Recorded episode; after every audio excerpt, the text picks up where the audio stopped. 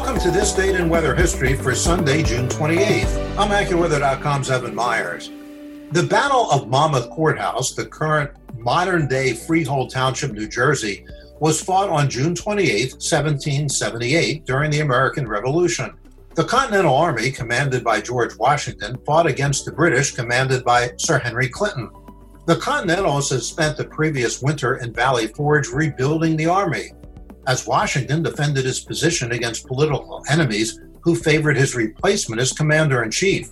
In February 1778, an alliance with the French had tilted some of the strategic balance in favor of the Americans, forcing the British to abandon hopes of a military victory and adopt a defensive strategy.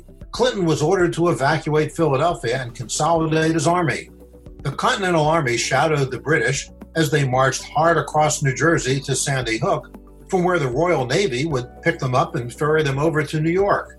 Washington's senior officers urged varying degrees of caution, but it was politically important for him not to allow the British to withdraw unscathed. Washington detached around a third of his army under General Lee and sent it to attack, hoping to land a heavy blow on the British rear without becoming embroiled in a major engagement. The battle began badly, though, for the Americans when Lee botched the attack on the British rear guard at Monmouth Courthouse.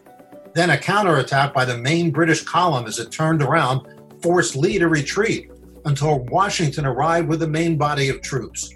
Clinton disengaged when he found Washington in an unsaleable defensive position and resumed the march to Sandy Hook. The battle was tactically inconclusive and strategically irrelevant. Neither side had landed the blow they hoped on the other.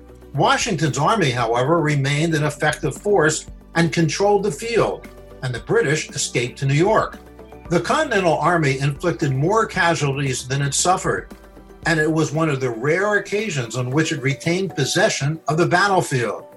It had proven itself to be much improved after the training it underwent over the winter, and the professional conduct of the American troops during the battle was widely noted by the British. Because of the American success and that of Washington, his position as commander in chief became unassailable. The fact that Washington was able to fight the British successfully and they had to yield the field was due in no small part to the early, awful summertime heat that occurred on June 28th of 1778.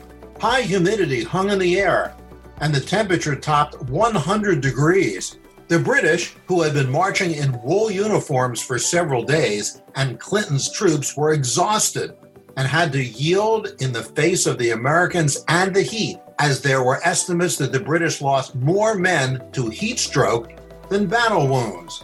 The hot weather may have turned the tide of battle and saved Washington's position as commander of the Continental Forces, and thereby also saved the revolution. And that's what happened on June 28th be sure to tune in tomorrow for a brand new episode and find out what happened on this date in weather history.